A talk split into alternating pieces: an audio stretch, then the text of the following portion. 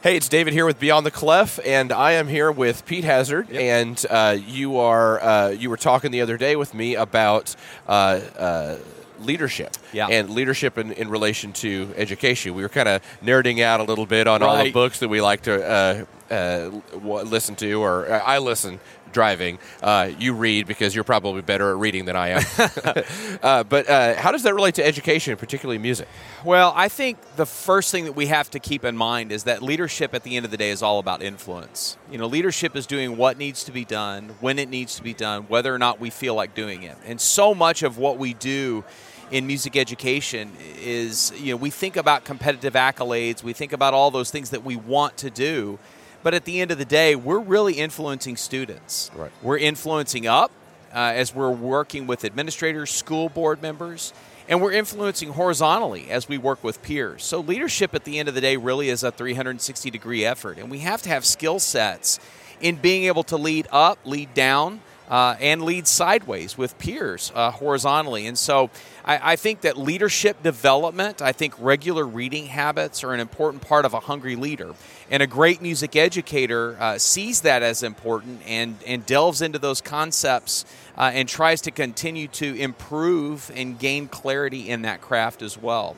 I think regular reflective re- regular reading habits and reflective practices are an important part of that. So I always have kind of a regular diet of, of that kind of leadership reading, team building reading, and personal development. Um, those kind of resources that are I'm always paying attention to and reading through.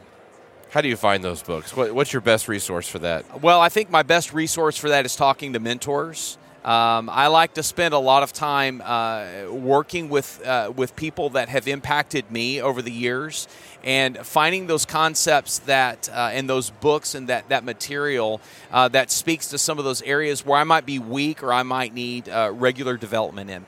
I specifically try to read about two books a month if I can. So I try to get through 24 or 25 different books over the course of the year.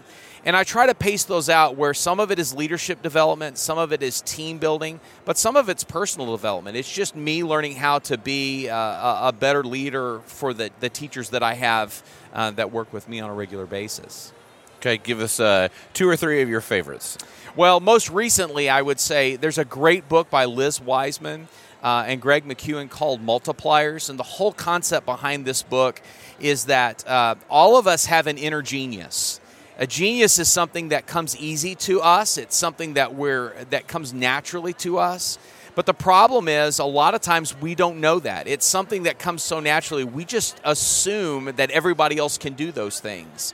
And as a leader, a leader that's a multiplier, Liz Wiseman talks about, is somebody that helps to identify what that genius is uh, and, and to help articulate that so people can learn to operate within their strengths. And that speaks to me as a lot as a band director because that, that's what we do all the time, right? It's about finding the genius in our students, identifying that, and help them to find a path and a passion that will, will take them far uh, as well. Another book that I've read recently that I, I have just found uh, absolutely fascinating is Atomic Habits by James Clear. And his entire concept in that book is that, you know, we look for these broad sweeping changes, especially now as we're at the beginning of the year. We talk about New Year's resolutions. They're a train wreck. They don't work, right? It's all about the habits and becoming uh, uh, uh, and developing individual habits that over time will have a longer systemic impact on what, what we do. Um, it's not about the big major initiatives, it's about the small things that we do each and every day. And so he goes through a process and how to develop those, and how really uh, the fact that habitual development is really identification development. It's learning to identify as a different kind of person.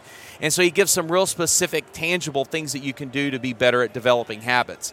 I think that speaks to what we do in music all the time because we're trying to train young minds and young wills to develop strong habits through how they practice and how they approach things. And so uh, I have found those two books recently to be very helpful.